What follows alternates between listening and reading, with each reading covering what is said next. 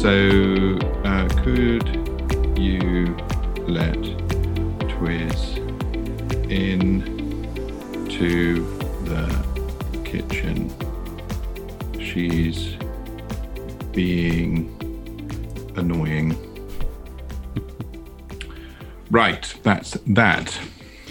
Cool. Shall we um, get cracking? Because I'm conscious at 10 a.m. you have a date with Destiny. Y- indeed. Good morning. Good evening. Oh, good overnight.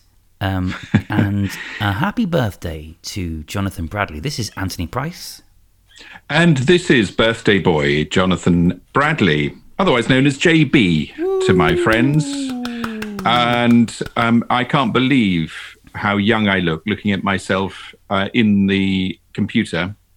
Uh, it's amazing what Zoom can do uh, to de-age you. I think I've got. I think there is a little thing that I've got on here which makes me look younger. Yeah, there's it's a, a- filters, isn't there? Let's see. Yeah, and and it's making me look. Um, well, I, I I'm not a narcissist, but I'm looking at myself and I'm finding myself quite attractive today.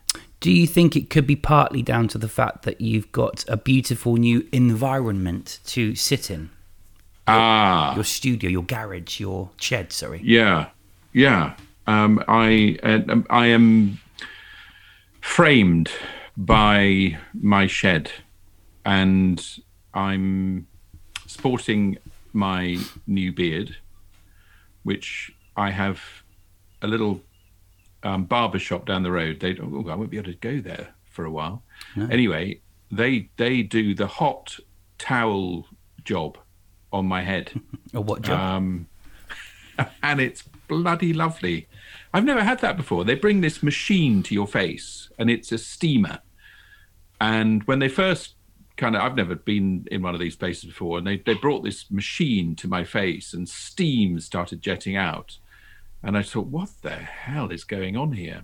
And then actually, just then they then they go off, they run off, and they come back with a, a really really steaming hot towel um, and stick that on your head. And you think you're about to suffocate and die, but then you just get into a nice sort of state of uh, willing asphyxiation, um, and then they then they set to on cleaning your face up, which is also adding to my um, my birthday good looks this morning. Indeed. So, can I ask, have you done birthday presents yet? And if so, what were they? Uh, no, The presents Is the answer directly after question. recording. Is it? Is that? Is that what's happening? Yes. So this is this is um, you are the f- my first um, birthday face. Uh, I didn't even see my wife's face this morning. I, Oh. I jumped out of bed, leapt in here into my shed, uh, and here we are. Nice. So you're the you're my first birthday face, Oh. apart from my own, obviously. Yeah. I can't think of a better face to look at, to be honest. Well, well, I, apart from my apart- I was going to say, apart from your your dearly beloved. No, but I'll have lots of her face later. I hope so. Yeah. Okay. Happy birthday, JB.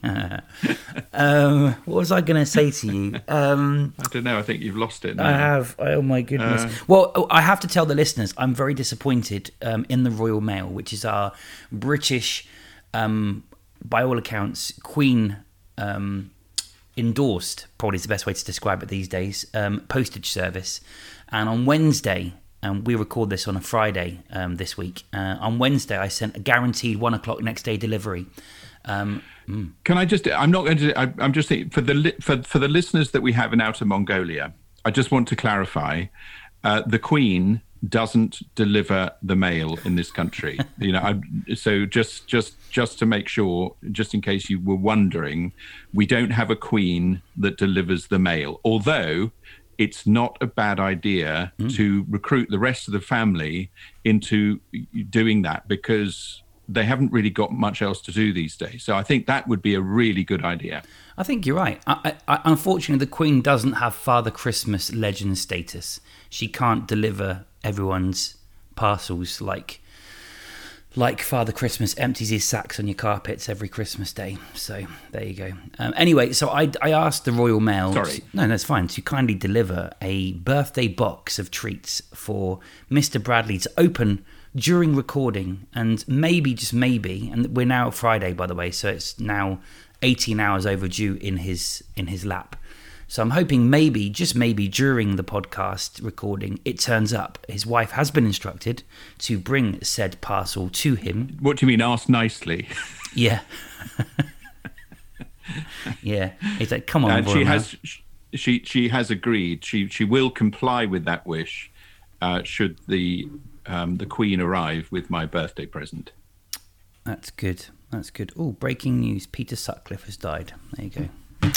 Um, No go. bad thing, really. No, exactly. don't- I think think we can live with that. Anyway, um, so how the podcast works, for those of you that don't know, that have not listened to the podcast before, it's a relatively simple affair um, from two, well, one simple gentleman, myself, and one genius in Jonathan Bradley. Um, oh, come now. um, well, what we do is we um, share a handful of articles around the world of leadership, and we simply um, discuss those articles and the sentiment from within them. And we then also ask you, as our lovely listeners, to dig deep with your um, listener questions around leadership. And if you do have a leadership question, anything around managing people, leading businesses, ping them across to us, and we will um, chew the fat on those questions. We have two questions this week. But whatever you do, don't send your questions via the Royal Mail. No. Uh, because there's a there's a strong possibility that they might not get here in time. No. Uh, so Royal Mail, that's your first warning uh, to get your shit together uh, because it's not really good enough. We're not happy today No. because it's my birthday, Yeah. and I'm I, I can say what I like today, and and your postal service today sucks. It does. Get over yourselves, sort yourself out. Other delivery companies do it. So must you. Stop this. Get yourselves sorted. Wow, that was that was leadership there from Mr. Bradley. I have to say, Uh, one thing that we were talking about just before we started recording is the frustration. We're now seven and a half months into COVID pandemic. Um, we're in lockdown 2.0 in the UK or England certainly at the minute, and yet they're still blaming COVID for lack of progress. I can tell you something: there is an abundance of available workers out there to help you get on with your stuff. But JB's right. Why is it that other courier companies not well they're not even publicly owned Royal Mail anymore are they um, you know why is it they can deliver on time but you can't it's down to poor leadership hey bringing it right into the leadership stuff. Anyway we have um, an email address for your listener questions global leadership podcast at gmail.com we have our social media channels. Find us global leadership podcast on your linkedin network or indeed you can go to any podcast provider and messages there. I was looking at the LinkedIn the other day, Mm-hmm. and we've got an awful lot of LinkedIn people. yeah Where did they come from? I don't know. There's, there's Yeah. thousands, nearly millions of them. is there oh i'm looking at the wrong Well, page but it's certainly it's I certainly just scroll down for hours. Loads of people from everywhere. Yeah, it's good. And the funny thing is, is that um, it's a fraction of the download numbers we get. Um, but as I think we said in a previous podcast, I guess um, not everybody that listens to the podcast also follows our page. I don't follow hardly any pages on LinkedIn apart from this one, the global leadership podcast one and, and my employer and my future employer. Um, so yeah there we go. But no you're right. It's so please do find us on on linkedin. Um, submit your questions via there. Um, or of course there is twitter which is lead learn pod. I probably need to change that twitter handle but the problem is i can't now because people are listening to old episodes. They'll search it and then it won't work. So i think we're probably stuck with that now so we have um, three articles this week. JB has deux, I have une, um, and then there are two listener questions. A couple of Bobby Dazzlers this week, I should add as well. So um, JB, do you want to crack on with your article number one? Well, I'm I'm going to go for the easier option as it's my birthday. Okay. um, and on my birthday, I do tend to get what I what I want. Um, so this is from, I suppose, in some ways, it's a it's a bit of a. The flipping dog uh, is really irritating. We've got this dog called Twizzle. Uh, she's a border terrier. She's a hairy little mutt, and she's neurotic, completely neurotic. Oh God, she's. So she comes into my shed. So she joins me in the shed. She, you know, please, please, please, please, please, can I come into your shed? I love when. So she comes in here, sits by my side, and then starts whining. So I let her out to go back into the house. Then she goes halfway between the house and the shed and starts moaning there. And now she's outside the house whining and barking there.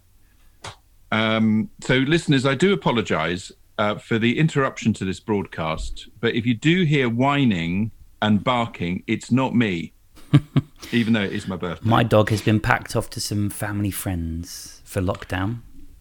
Um, I have kind. I've asked my wife very, very kindly to let her into the house via text, and so far uh, that request has not been met. I know why. It's because she is busy offloading the parcel delivery that we've got turning up for you off the lorry.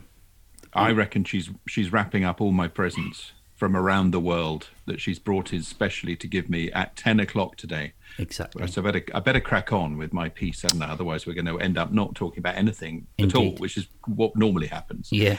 Um, okay, so uh, CEO Coaching International. I picked this up uh, off uh, the internet, and it's the seven biggest problems with leadership today. And it's written by this guy called Mark Moses, who is an entrepreneur and CEO coach uh, at Coach CEO Coaching International. I like what this guy has to say. So uh, he talks about the seven biggest problems. We know a lot of these from our own experience uh, dealing with leaders. One is failure to communicate. Isn't it amazing, Ant, how many senior leaders and CEOs are so shit at communication? Mm-hmm. Sorry, it's my birthday. I'm just I'm just going to be a little bit outrageous today. I'm I'm just going to say how it is. I mean, it's not that I don't normally, but I, I pull my punches occasionally. He's becoming old and cantankerous. Yeah. Um, yeah, I've, I've just increased my age by a year and I'm suddenly a hell of a lot more cantankerous. Crikey. But Um, I, I would agree with you, JB. Um, we've talked about this in previous episodes, um, and it it what frustrates me as a learning leader is the um, the the lack of ability of a company to recognize that as a problem and then really focusing on developing communication as a skill in their business. So absolutely. So Mark Moses, uh, the the sentence that I think is is cool here is effective communication is so hard because it takes commitment. Uh, you have to make effective communication a priority, um, and that takes discipline, consistency, clarity of message, and a willingness to keep it at it day after day. I think because you and I come from a broadcasting background, uh, we know that uh, what you say times how many times you say it is is a you know it's a little bit kind of rudimentary um, as a as a thing, but it's so true because some people, some CEOs I notice, they stand up, they do the dig, big set piece, and they think that's it for a year. That's it. I'm, I've done my communication. The rest of you now crack on. I think there's lots of stuff we're going to talk about today. That's not good enough. Uh, it's it's a strategy. It's a it's a communication strategy, um, and a willingness to keep at it day after day after day, not just focusing on what's right for the business, but also making sure the communication is there for the people. Uh, lack of accountability is the second um, point, and you know, I mean, it, a lot of these things just go uh, without saying, but build the systems you need to support um, and be able to hold your people to account and don't get distracted uh, until they are part of your operations. So again, you know, I think this this whole thing to me, this this guy Mark Moses, is focusing on focus. You know, it's about focus. Communicate. Focus on accountability. These are just they're sort of givens, but it's not bad sometimes just to go back through. I, th- this third point, I think, is something you've been talking ab- about this week with me, um, which is fear of firing um, and you know people people do uh, hold on to people uh, for too long. They're quick to hire and slow to fire. Yeah. Uh, and you know when you've got low skill, low will people in your team, in your organization, and they've been there for months and months, uh, getting under the uh, under the, the to the. Will you go away? Not you. All This right. dog. Happy I, I'm going to kill it. I'm going to kill it. to you. Yeah, no, I must, I must calm down and just relax. It's my birthday. Hmm. Um, anyway, people, people hire too quickly and fire too slowly uh, in organisations, and we use this term "fire with enthusiasm." Yeah. Uh, the the double-edged meaning of firing with enthusiasm.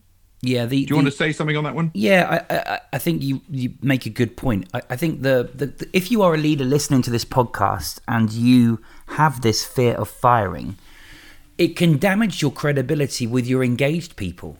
You know, you've got if you position your people in terms of the best and the worst, if you're seemingly doing nothing with the poor performers or the poor engaged people, it actually creates a culture of that that's acceptable behavior. And um, I mean, I think JB's used this term in a previous podcast, which I really liked, although it's quite brutal, which is sometimes you need to shoot a hostage. Um, now that that um, suggests that the hostage is indeed a victim, um, and um, I would probably counter that by saying they are a victim if you've not supported their development. But if you have an underperformer and you've exhausted all those options, and people know you've exhausted those options, to keep those people, I think does more damage to your credibility as a leader than exiting them with enthusiasm. Do it with dignity. Um, and it, it, and, and it, look, sometimes it's political. I'm aware that sometimes you don't want to fire someone because you might not be able to get the approval to have that role replaced. So therefore, you make a conscious decision of would rather have someone in the seat than no one at all. Um, but unfortunately, I think it, it it's a it's a fault of business, and I know there are generally reasons why they have these policies in place, especially the larger organisations. But um, I do think this point is so relevant, and it's tough right now because there's a lot more uncertainty in the world. So therefore, Xing someone can clearly have a bigger impact on them than in good times. But it it certainly is something that I think leaders often have a fearful, especially if they've done well to create a culture of, you know, a close knit community, as this article mentions. Do you know what, man? I'm going for my shed. I'm I'm going to get a a- little framed thing. I'm going to make it myself, and it's going to be uh, fire people with enthusiasm.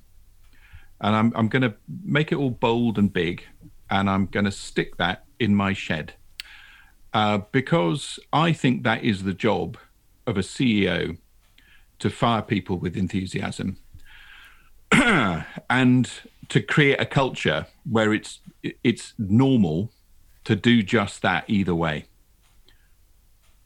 It's it's it's exciting, it's brutal, it's big, it's bold, and that's what that is an action from this podcast today. I'm in that you can. s- I'm in a funny, funny mood on my birthday. I should have one of these every day. Yeah. Yeah. You're, you're little Uh, I'd be scary, bloody old though, wouldn't I? Yeah. Um, so anyway, the next point is lack of alignment, and um, imagine being a fish trying to swim upstream. Yeah.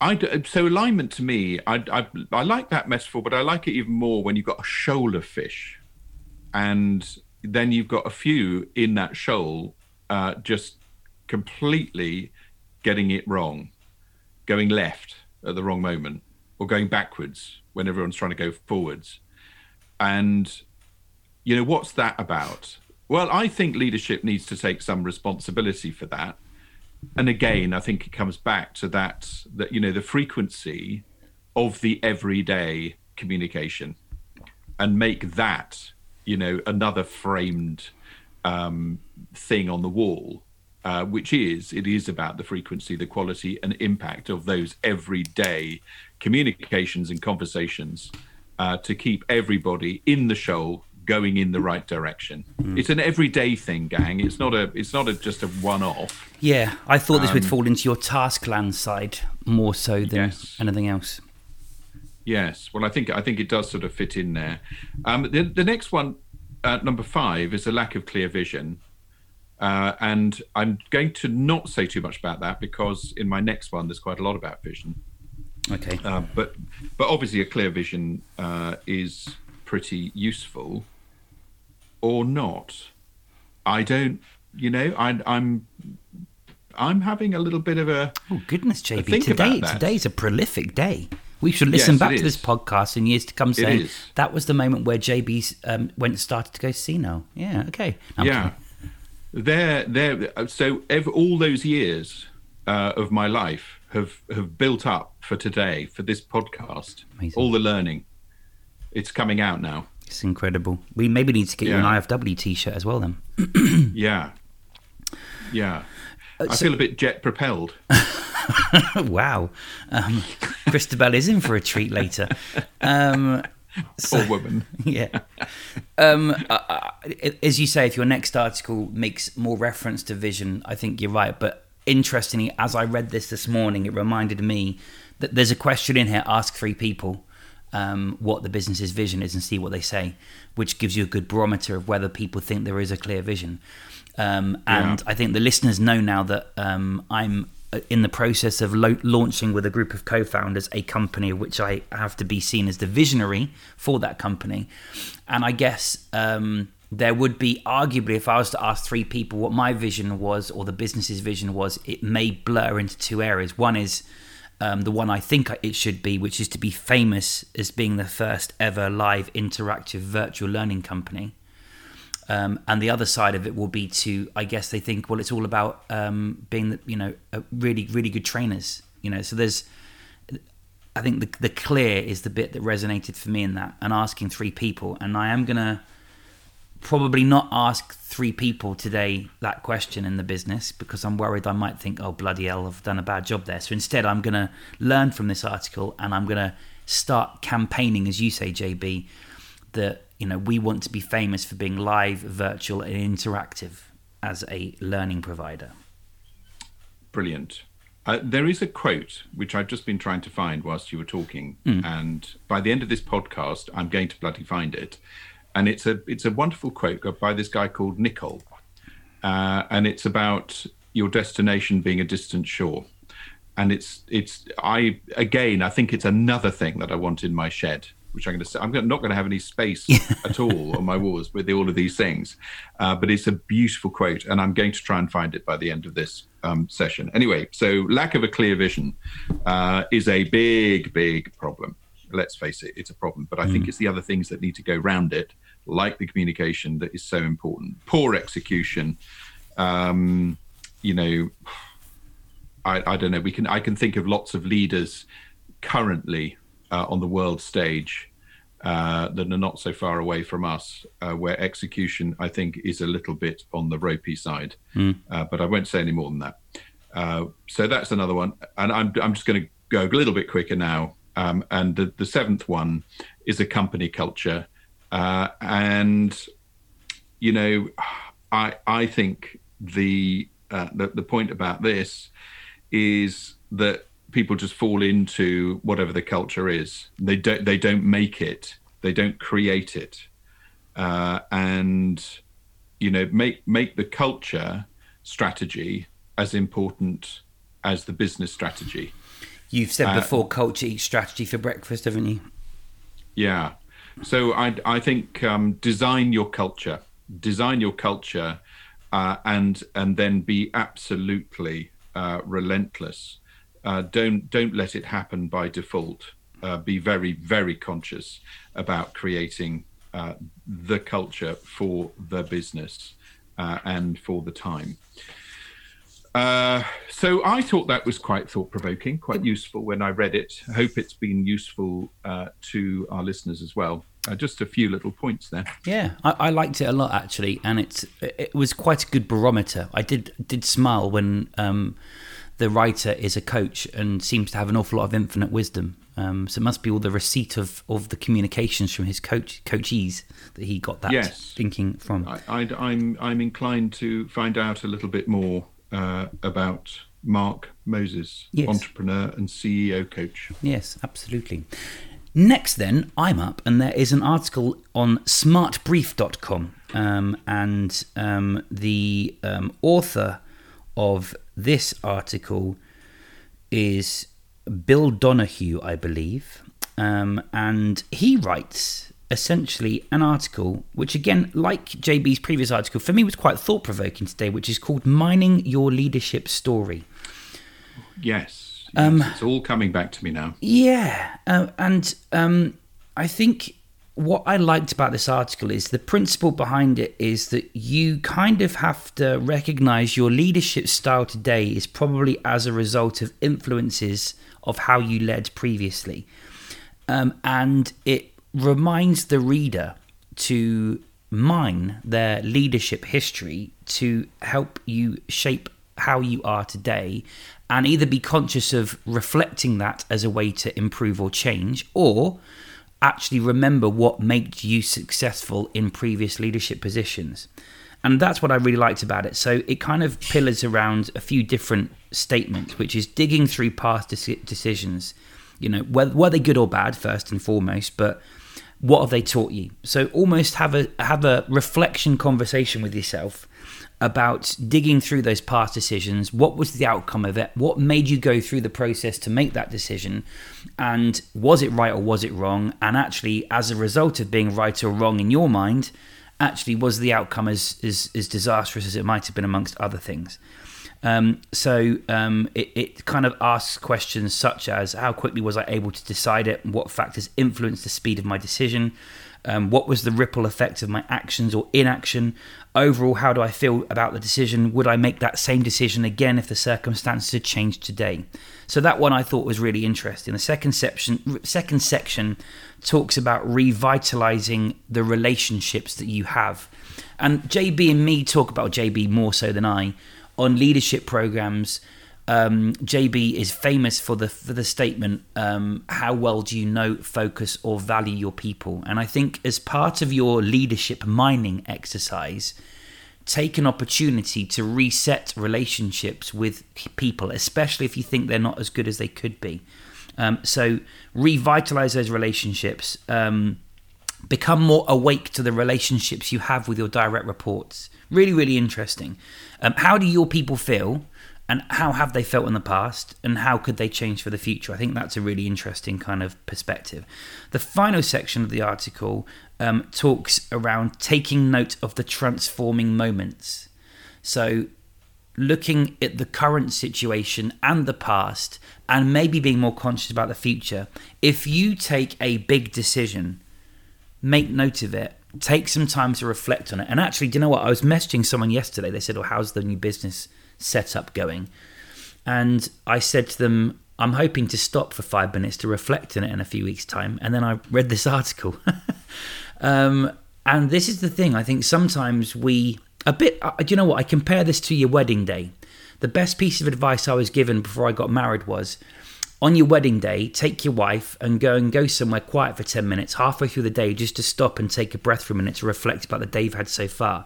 Because it goes so quickly, before you know it, it's all over. And your wedding day is typically supposed to be the happiest day of your life, which I'm sure for many listeners, I know JB included, um, it certainly was um, to Christabel. Just to, to clarify. Well, the, the, second, the second one. Yes. The, yeah, yeah, yeah, the yeah. first one was a bit tense. Yeah, yeah. Hopefully she's not listening. If she is, then sorry about that.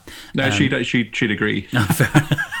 no, no, I, I haven't married my current wife twice. It was the first marriage with another one that didn't work out so well. But you- my kids aren't listening. Sorry, kids. Yeah, it's but- my birthday. but they're they're probably aligned on your thinking as well. And anyway, but my, my point being is is that um, uh, sometimes it's important to take stock, and I think sometimes we need to get off the treadmill. To, and at the moment, it's really tough. COVID is causing us to work at a pace and a work rate that we've probably not done before.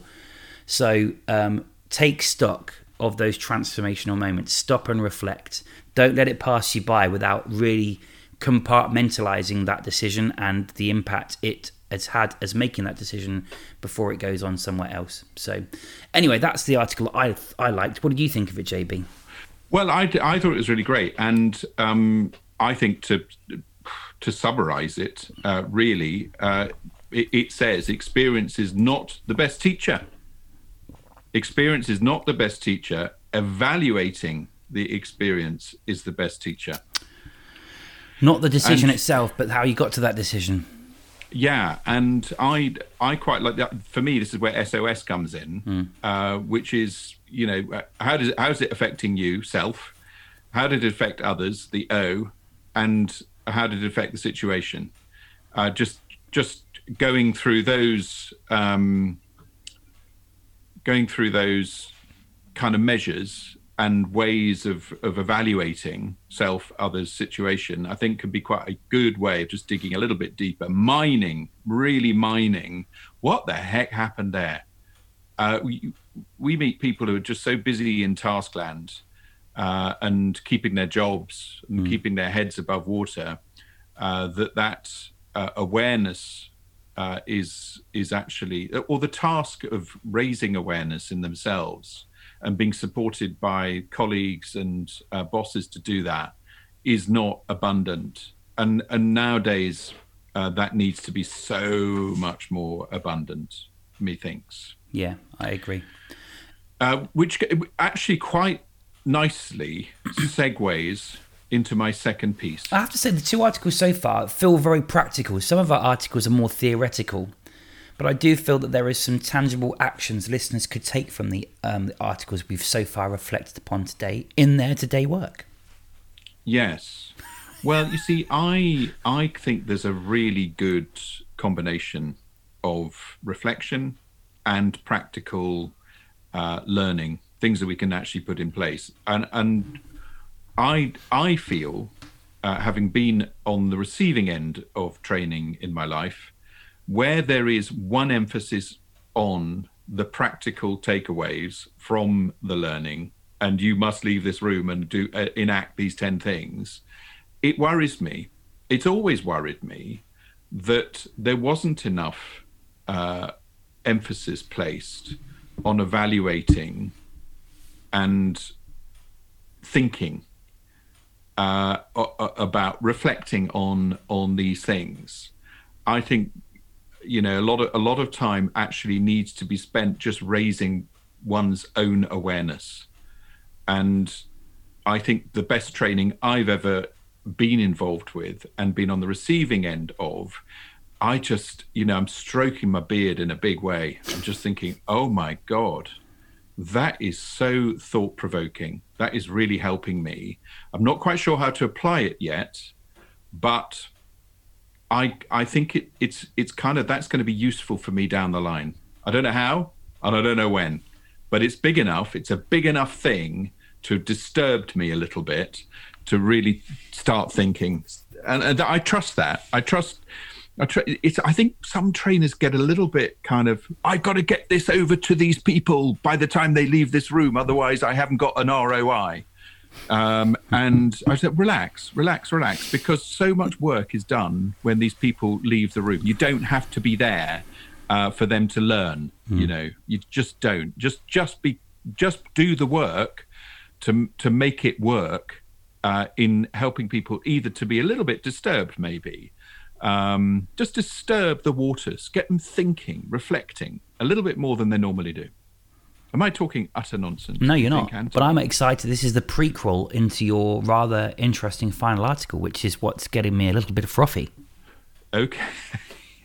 ah, okay, that's good. Um, now I, um, I've got a, a, a little. I've been quite clever with my technology. Whilst speaking, whilst listening, mm. whilst broadcasting, I found this quote. Go I'm on. getting the hang of my technology. This is exciting um, stuff. Uh, yeah. So anyway, I'm going to read it out, and I, I, it makes me feel quite emotional on my birthday uh, because I just love this quote. It's just brilliant. Here it is. It's by Nicoll and Morris Nicoll, and it's this: Our task, like that of the early sailor learning the rhythms of an ocean's winds and tides, is to discover enough to ride unpredictable forces respectfully towards a distant yet desirable shore.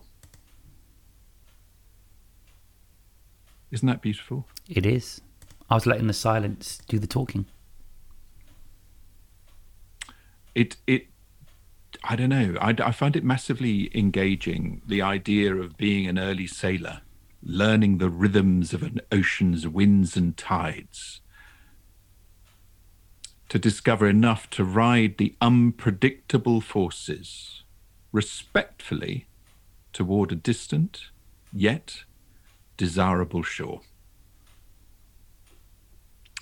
Oh.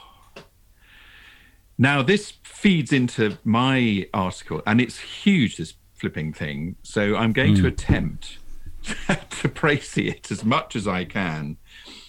Um, it's not in the 500 is, word limit, is it? it's not really, but I want to share it because I think it might be really for our time. Mm. And it's a Harvard Business Review publication, um, and it's the psychology behind effective crisis leadership by Gianpiero uh. Yeah, that's how I thought I pronounced it when I read it. and I hope I've got that nearly right. It was it was published in April this year, um, and uh, it's got some really really interesting points. It challenges what we may have as pre- preconceived ideas about vision, and it argues that a lot of people have these huge visions in their heads to get their organizations to this point in the future. And sometimes the impact of that, and, and this guy talks about the impact on our bodies, on our well being, and that we can be ignited by it, but is it burning us out? Is it is it burning out the organization? Is it burning out the senior leader team mm. uh, and the managers and, and everybody in this uh, organization? So it starts unpicking uh, visionary leaders and you know the kind of one trick pony visionary leader the vision is the vision and that's it uh, you know all other conversations are absolutely uh, irrelevant compared to the destination that we are going in not noticing of course that a lot of people uh, are in massive pain particularly during times of crisis and uncertainty or radical change. Things that we are right in the middle of right now. I think it's fair to say yeah.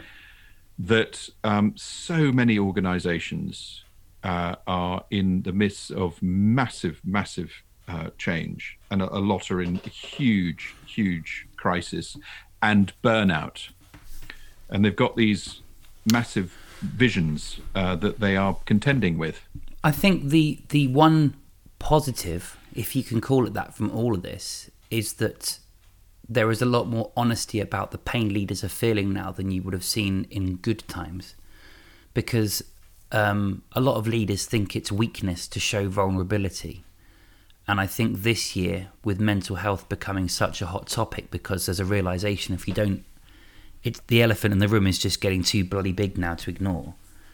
Um, that leaders are starting to show more vulnerability, to show humility that it's okay to feel that it's not good. Um, and I know that's a really weird comment, but I do think that if we can draw some positives, it's about raising the awareness that in crisis leadership, vulnerability and humility are are probably previously topics that would have been considered a sign of weakness rather than a sign of strength. I I think that's absolutely spot on with where this is going because um, people are often moved to move already. They're, moved sufficiently to move towards that, uh, you know, Nicoll's uh, desirable distant shore. You know, they want they want to be on that boat. They like the gang. They they they want to be part of this but flipping heck, you know, they are dealing with so much crap. And yes, they are uh, losing confidence, perhaps in themselves and others around them. And they're at risk. You know, they're a bit of a flight risk. They, they bought into the idea uh, of getting to this um, desirable distant shore. Uh, but but this crisis suddenly that wasn't that wasn't in the in the job description that we were going to have a flipping crisis. Uh, that that wasn't there.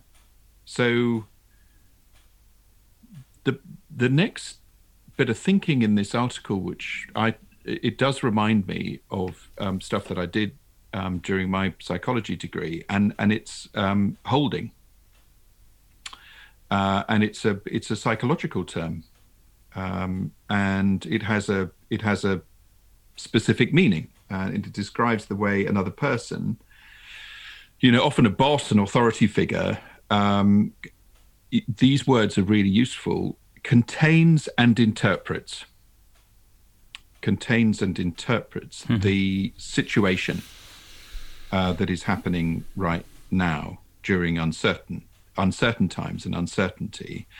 Uh, this holding is containing and interpreting. You know, so when we started talking right at the beginning of this podcast, we are talking about uh, the requirement for frequent, quality, impactful communication around vision. This is really this is one of these things for me today uh, just kind of really thinking it's got me thinking a lot about holding during crisis. So we're not saying drop drop the vision. No. The distant desirable shore must be kept alive and kicking maybe modified maybe tweaked but at the same time uh, the people in our boat uh, need holding. I love that word because mm. uh, it feels like a, a sort of hug. it feels like a bit of love, you mm. know, a bit of humanity, um, and holding and containing and interpreting. So if the leader role models this containment and interpretation of these winds and tides and rhythms changing as we as we still respectfully move towards that desirable distant shore this for now is is massively important uh, in the way that we communicate with our people one of the things that I liked about that statement is it reminded me of the whole perception of meaning comes from the recipient and not the communicator. And sometimes, as leaders, we we rush to make a statement in response to something that we are aware of is becoming a situation. So we learn of that, we receive some communication, we process and act too quickly. But I liked the point around compartmentalizing and pausing and reflecting before making some rash decision. So for me, the the the um, uh, the, the the interpretation thing I think was was quite an interesting thing that resonates um, and something that leaders need to really think about at the moment. So, um, are we all right on time? Because uh, I think this is this is quite important. This we are. stuff. Yep. Because uh, I think it's absolutely germane to um, your life at work for a lot of people right now, and I think there are. Well, I don't think I know there are a lot of people out there who are not, who don't have a sense of being held they they they are in in organizations where the vision is strong and the communication around vision is strong or um you know they they are um on training programs and getting on with their jobs and and so on. But but actually do they feel held? Are they feeling like they've been held? And is it uh, is it more useful to have a strong vision or, or you know the strong vision of a bright future hmm. or to feel like you're being held and there is a there is a piece of research that suggests that right now a sense of being held is more important than stories about the bright future? For me, I the two words that resonated most with me there, JB, was right now. Um, I think you're right. I think at the moment, a company in crisis needs to have the the, the short the, the short term vision is about us being resilient and coping with the punches as they roll because there's so much unpredictability. And that for me to your point gives a sense of being assured and held. But it's it's the sustainability and longevity of how long that would hold before people realize that it you know we've got nothing to look forward to here. So and i guess the question is if we were to review that article again in another six months and things haven't improved in the world um, whether our opinion remains the same. But i think you're right. It's certainly uh, short term short term being three six months. Absolutely. I want to feel held. I want to feel belonging.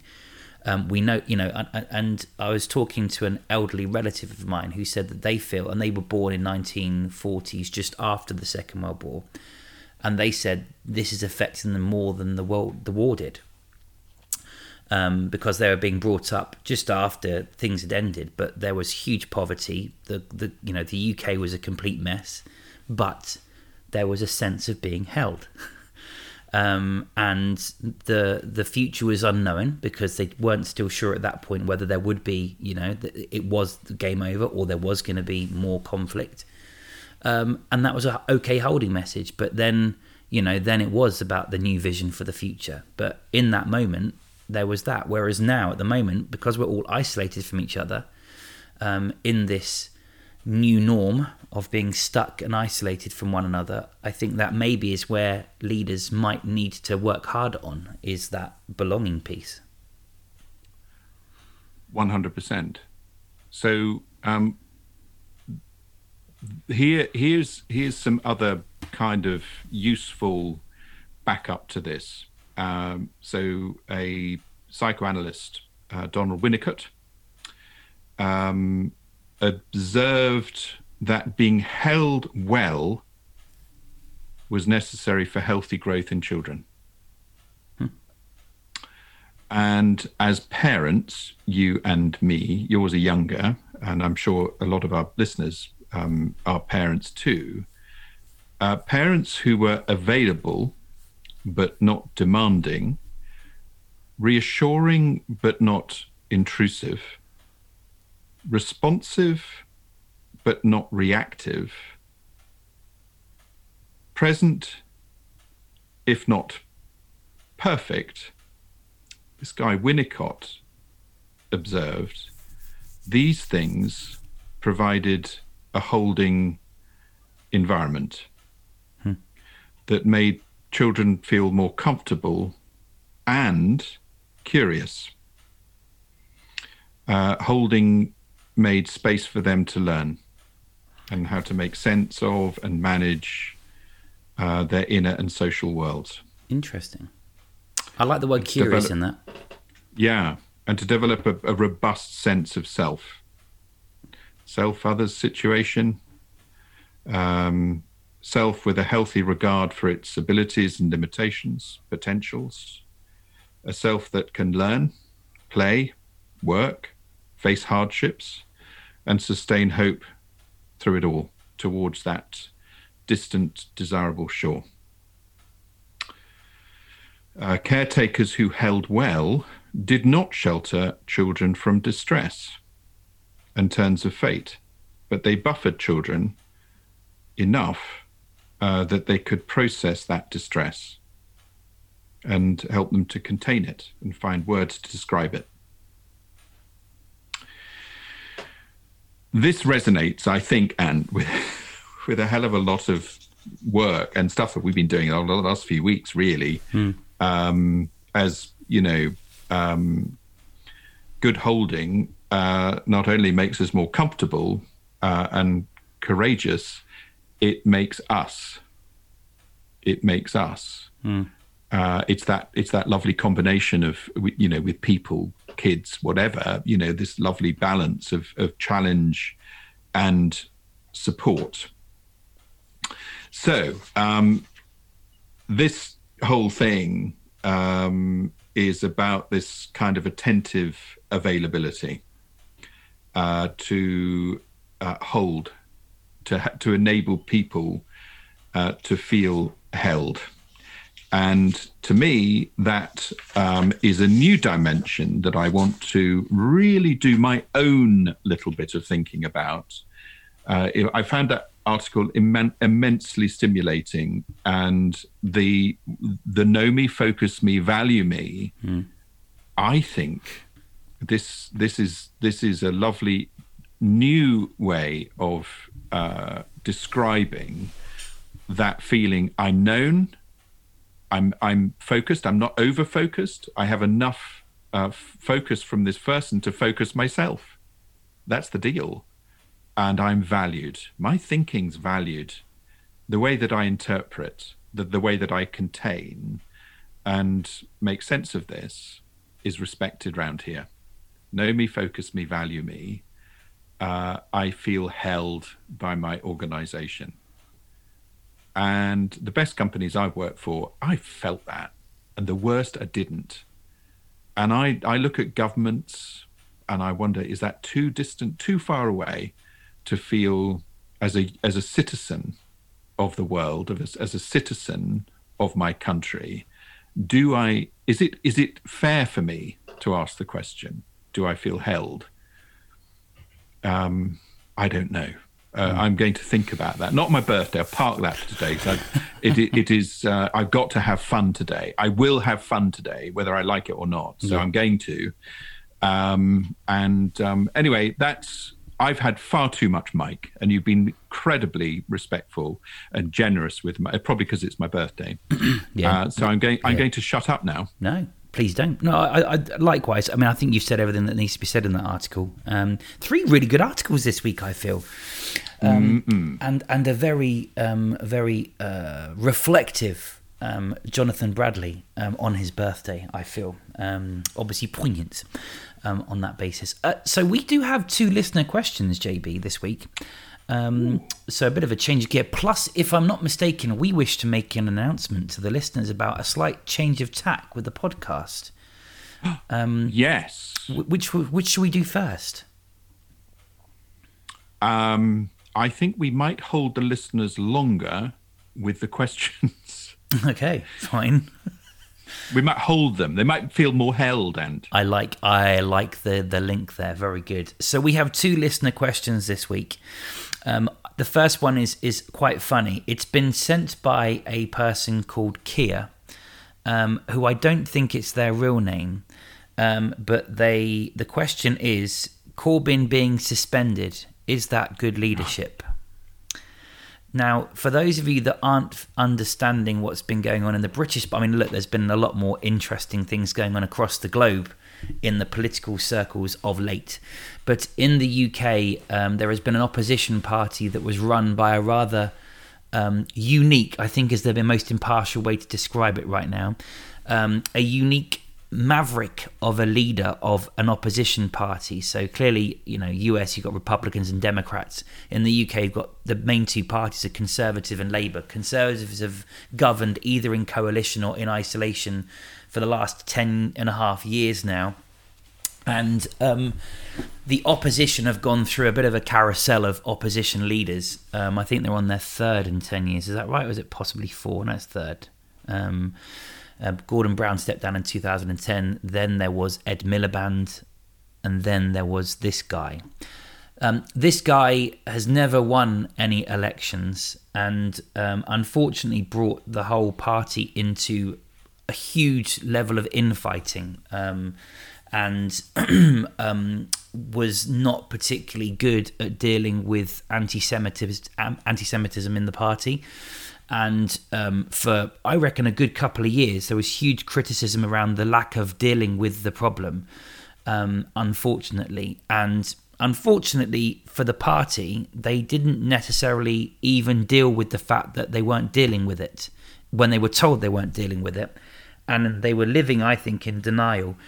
Anyway, the um, this party leader called Jeremy Corbyn um, was then, well, I say was fired. He wasn't, but the electorate gave him quite a clear verdict of get lost. It ain't going to work with you running the country, so you need to step down if your party that you so believe in um, is ready to govern.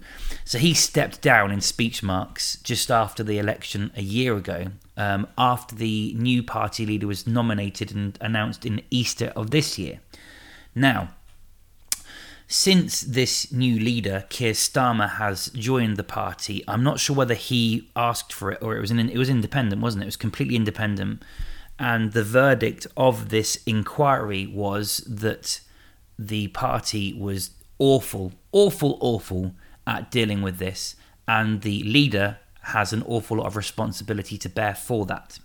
The leader, the outgoing leader, Jeremy Corbyn, then made a statement which didn't even apologise for it and pretty much didn't rebuke it, but basically said, I recognise what you're saying, but is that a parcel? I've got a parcel. um, is it the is it the parcel? Let me see. Let me Thank see. you, my darling. Um, it's a parcel. Uh, it's ha, uh, called One Vision. Ah, that's not for me. Is that not it? No. Oh, well, I'm sure it's another wonderful birthday present for me. Yeah. Thank you, darling. That was very kind of you. I've just I just Out you go, dog. Bye bye. I just refreshed the track and trace. Um, that's not uh, um, COVID track and trace but Royal Mail, and it's saying it's out for delivery, so it will be delivered today. So some someone was listening to the podcast, however they did that, I don't know, and have sent me a box called Vision. they sent me a Vision box. I love it. Yeah. Sorry, Ant. No, Carry it's on. fine. It's fine. So um, we are basically at the stage where the um, uh, outgoing opposition leader has basically pretty much dismissed the inquiry as pointless. His fan base have come out in defence of him, and subsequently, the new leader has suspended the old leader from even being a member of the party due to the inability to apologise. Now, when you read the narrative around this, the old leader, the new leader, sorry, used to report into the old leader and was part of the problem. A lot of commentators are saying because he didn't challenge it when he was, you know, in the opposition cabinet, if you will. Um, secondly, um, the um, my understanding is that he had to suspend him by mistake because unfortunately they released their their statements at a similar time, and I believe that the new leader Keir Starmer said, you know, I'm sure he will apologise, and if not, we'll be dealing with it very harshly. And then at the same time, he's released a statement where he doesn't apologise, so he's been snookered into a corner now to have to suspend him. Um, so it's all a bit of a mess. There is now um, uh, I believe, an appeal process going on to get him back in the party, but still not apologising for it. And unfortunately, it means that our opposition party is going to be nowhere near governing. But the question is, after that very long monologue and a parcel delivery, sorry, JB, um, is suspending Jeremy Corbyn, the old leader, by the new leader, leader, an example of good leadership? JB. Yes, one hundred percent. Um, and Corbyn low low skill, low skill as a leader, uh, just abysmal. But I'll have a whole load of people, if they listen to this, attacking me for saying that, and I don't care. Um, to to my mind, uh, he was a dreadful uh, communicator. Uh, I really don't think he tackled the um, uh, Semitic, anti-Semitic problem uh, in the, the Labour Party robustly enough. Uh, he he he didn't. He said some very unfortunate things and uh, supported certain initiatives, which you know won't go into the detail now, but um, were uh, really unfortunately managed, really unfortunately communicated and these these were legacies hanging round the Labour Party's neck because of one man, Jeremy Corbyn.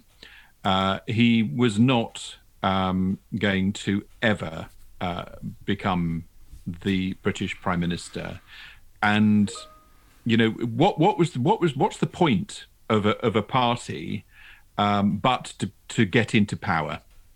Uh, now he was not ever going to be capable of that. um, the voters have have decided that. Uh, his will uh, was to do very different things uh, to what the population wanted, uh, to what his party actually wanted, and I think Sir, Sir Keir, or Sir Clear, as I like to call him, um, was very clear.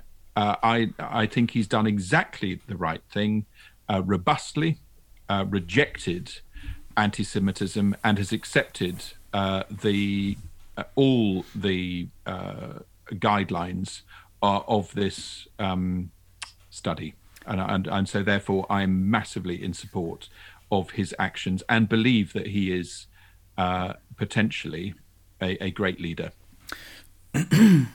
Hmm. We might differ here. No, no and, and I, am up for that. It is my birthday. Yeah, and, and look, hey, the good thing is if we agree on everything, then it's. Uh, so I agree he has the potential to be a good leader. Potential being the operative word here. Unfortunately, he's. I gave you that word. Yeah, you did. um, yeah, that was yeah a nice disclaimer. No, the the the the the, the challenge that this Keir has is that he doesn't necessarily have the genuine ability to lead because unfortunately his deputy is also elected by his members. Um, as in the employees, if you were t- translating it into an employee employer environment. So Sir Keir has been nominated and elected as the CEO of this organisation, but his deputy has also been elected by the employees of this organisation, who is very closely aligned to the legacy leader and has been ultimately nominated by the unions, who are very, very fiercely favourable of Jeremy Corbyn leading this movement. So I would say he's a leader with quite difficult injuries that may make it difficult for him to lead. That said, my comment on this uh, uh, on this question is, I'm not sure he has done enough, because number one, the elephant in the room is he, as I said earlier, was part of that opposition group of leaders. He was in the shadow cabinet um, during all this going on, and he never resigned, and he never came out and said what he now says. Um, and this gentleman has also changed his narrative on a number of things since being in opposition leadership and now the opposition leader of the party. But I would argue that if he is a real leader, he now needs to come because he's not gonna he's not gonna get rid of this division in his party unless he nips it in the bud. He needs to take a side, which I presume is the right side as I see it. I want I would love to vote for the Labour Party um, because I'm kind of am tired of our current government, and that's quite scary. Bearing in mind we've got four years and a month left of it in theory, um, or I think actually no, it could be five and a half years, isn't it? Because it's May. So anyway, we've got about five years left of this ex- this existing government, which are going to have to sort their shit out if they want to get anywhere. But I would be nervous about voting in a party that has so much division in it. So, a good leader with five years to go to sort this out would be a leader that says anyone that even takes the side of this person, that is trying to get this person reselected and be allowed into the party, unfortunately, you're also part of the problem. Get out. You're not welcome here. Go and create your separate party. And I can be pretty sure that the party, the, the, the new Labour, should I say, rather than the old Labour, which I think is where this this problem exists is that the old Labour will never ever be electable. But I reckon there is enough people that are current Conservative voters and ex Liberal, Liberal, Liberal Democrat voters who probably would give him a ticket to run this country if he could show leadership where this is. But I unfortunately think that there is far more fractions in the Labour Party given this situation to make them electable because I wouldn't have confidence to vote for the party right now. And the second reason I wouldn't is because apparently a lot of the Jeremy Corbyn fans have the opinion that anyone that's ever voted Conservative uh, ever in their life is therefore a, child murderer, and they label them, which I don't see Conservative voters labeling Labour Party activists with similar labels. Um, and for that reason, I think, yes, the question was is it an example of good leadership? Yes, but I don't think it was designed to be that. He did it because he was backed into a corner, and I am very nervous that unless he goes further to actually say, get out of this party if you think this is, even the fact you're appealing shows there is never, you're not fixing the problem. You're, you're putting a sticky plaster over it. That's not good leadership. Well, uh, Happy I, birthday week, to uh, happy birthday. a week in politics is a very long time. It is five years, Ant, mm. uh, of this government and their opportunity to heal the divisions in the country, um, heal the divisions in their own party, uh, recover f- our situation with Corona and uh, the uh, Brexit area, uh, which I will leave there, and uh, they've got five years to get that sorted. At the same time, uh, Sir Keir has five years uh, to get these measures. Uh, I think he is more strategic uh, than you give him credit for. I, I think he is moving uh, respectfully towards a, his distant shore, and I am going to be very interested. I, I think it, I think what he's done so far is a mark of leadership under different difficult circumstances. And I watch this space. I would I would say. I, I, I agree with you to a point, but I think because there is such a long time, now is the time to do some really brutal stuff. You know, if if you've just bought a company and you know that you've got, you know, your board have given you two years to sort it out, you do all the awful stuff right at the beginning, those tough decisions, because you know you've still got the ticket for two years to to to, to keep to, to, to, to rebuild what you've demolished. It needs demolishing. And by procrastinating and saying it as a it's I'll do it you know let's just do it bit by bit no do the bold stuff now demonstrate your leadership and then prove people were right. Because if you leave the decisions until too late you're not going to have a chance for the, it to recover if you cut a leg off your octopus. Um anyway. Well, he's still got seven other legs, this is true. Uh, tentacles. this is true. This is true. Let's hope that they all swim in the right direction the same direction. Right, i'm just looking for the other question. Um, um, um, um, um, um, um, I'm intrigued to know what this box of vision is. Yeah, why Do don't you you, know what? I open think it? it- What you could open I it and it, I th- well, I think I do know what I think it might be. I think it might be my little painting, Oh. a little indulgence on my part. Does- does- if it is, does she know? it's a painting um, of a lovely. Um, it's going to sound a bit pervy now, but it's a, a painting of a, of a lady Oh, um, in a street, and it's done by this Russian.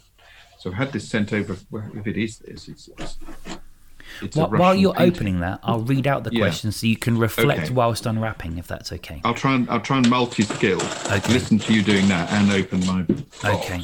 So the question is um, from Anonymous How do you remain authentic when you've given up on the company that employ you and your team? Which is I a, think that's one for you to answer, Ant. you leave with enthusiasm. um, how do you remain authentic? Ooh, is it? Is it? It is. Okay, so I'll answer the question while he unbubble wraps it, and I'm then going to refresh the Royal Mail track and trace because I'm conscious he's got present opening with his Mrs. Bradley in a couple of minutes, and therefore, um, Actually, no, it's not my Russian painting. It's a. It's a. Oh, it's New York.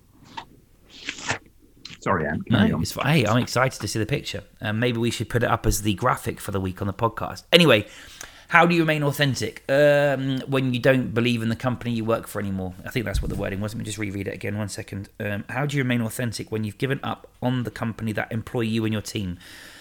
I think you still can.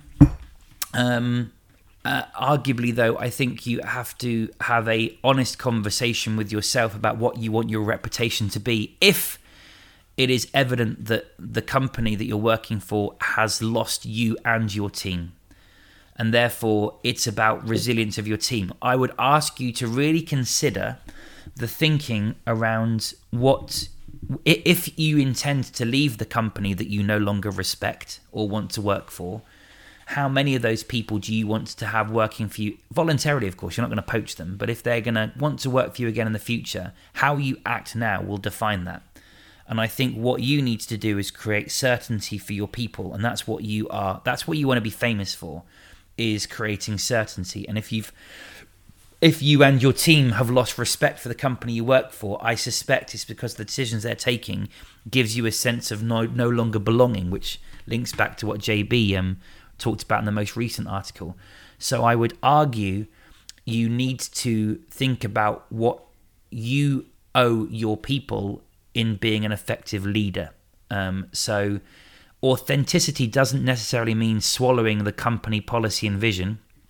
It means what is your team's vision, and maybe it might be sensible for you to focus on what your team's why is. You know, we know this business is in a mess; it's broken. Here's what we can do to support what we need to do for our people. What our what is our why? What is what do we need to do for customers, for people? What is the role of our function? And think, focus on that rather than the company, and then you can be authentic. Um, and it's it's a tough question to answer as to whether you are honest about your lack of respect for the company you now work for, um, and um, that will obviously then be judged in the future if all of a sudden you're starting to toe the party line again. So you just need to think really carefully about it, really. JB, now you've unwrapped.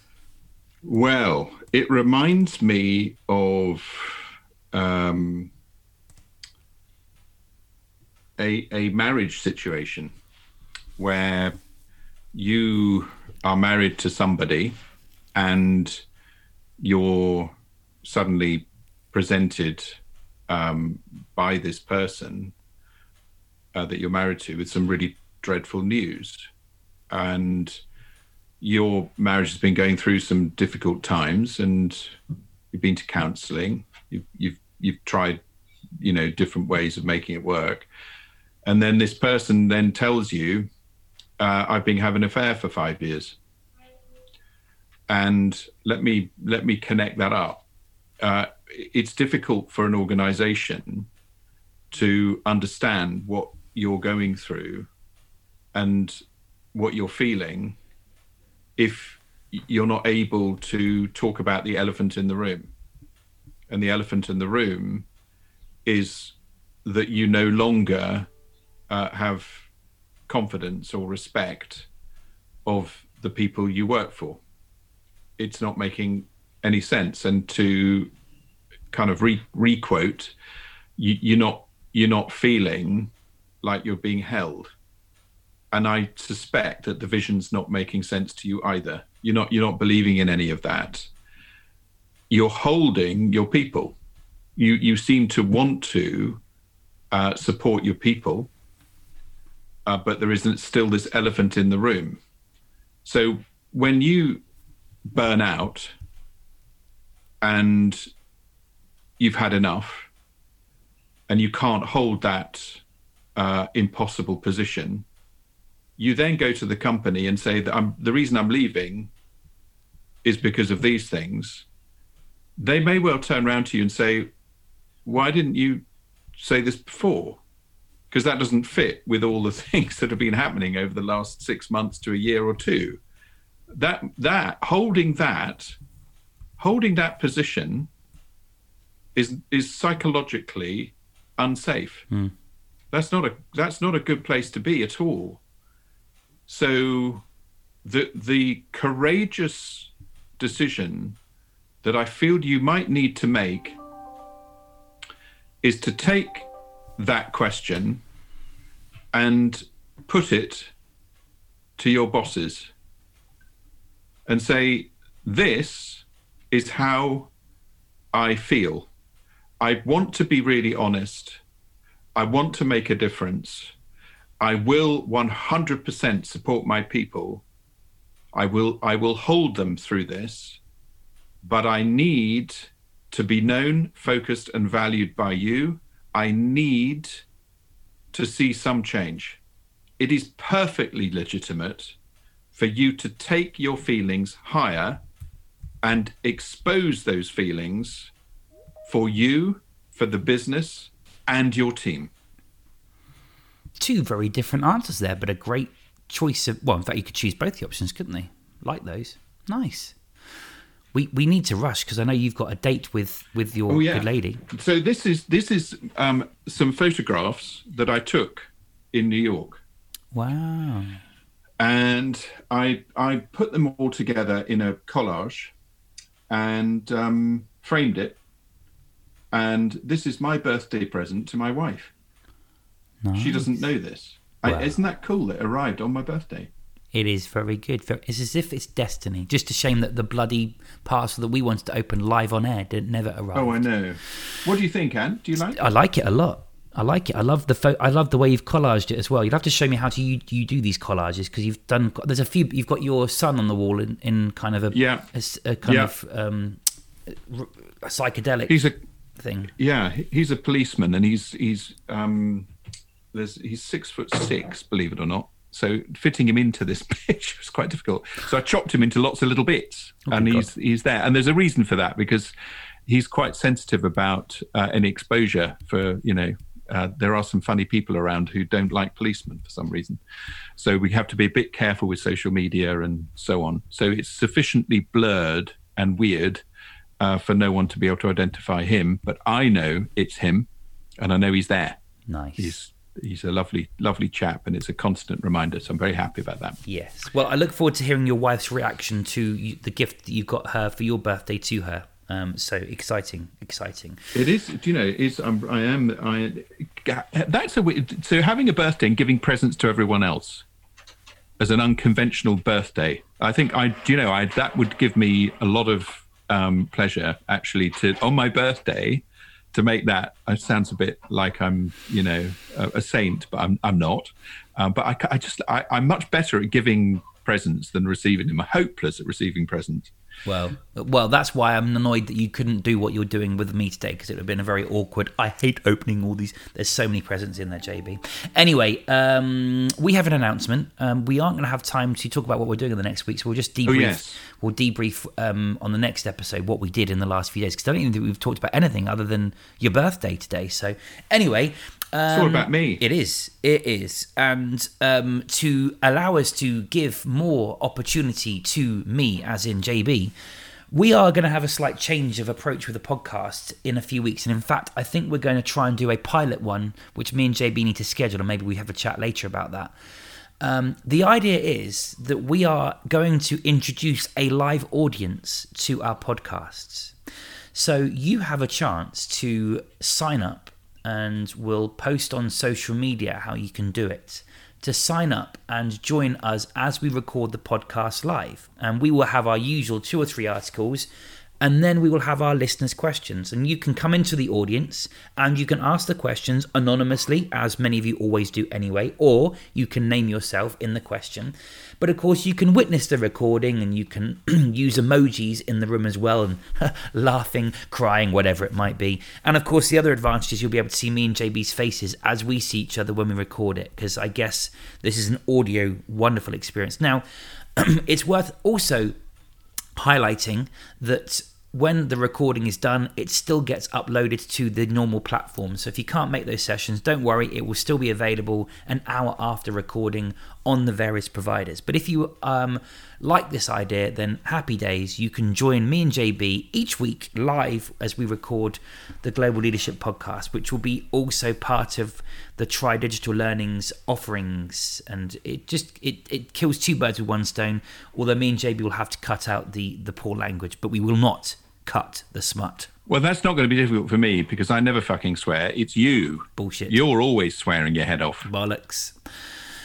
Um, I've been Anthony Price. I've been JB. I, I'm so excited about my birthday. I forgot who I was. Anyway, it's it's my birthday, and wishing you all happy birthdays when your birthdays come. And remember uh, that it's not always about receiving; it's about giving on your birthday. And that's what I'm going to do today. After this, I'm going to go and give this picture to my wife. Goodbye. Goodbye.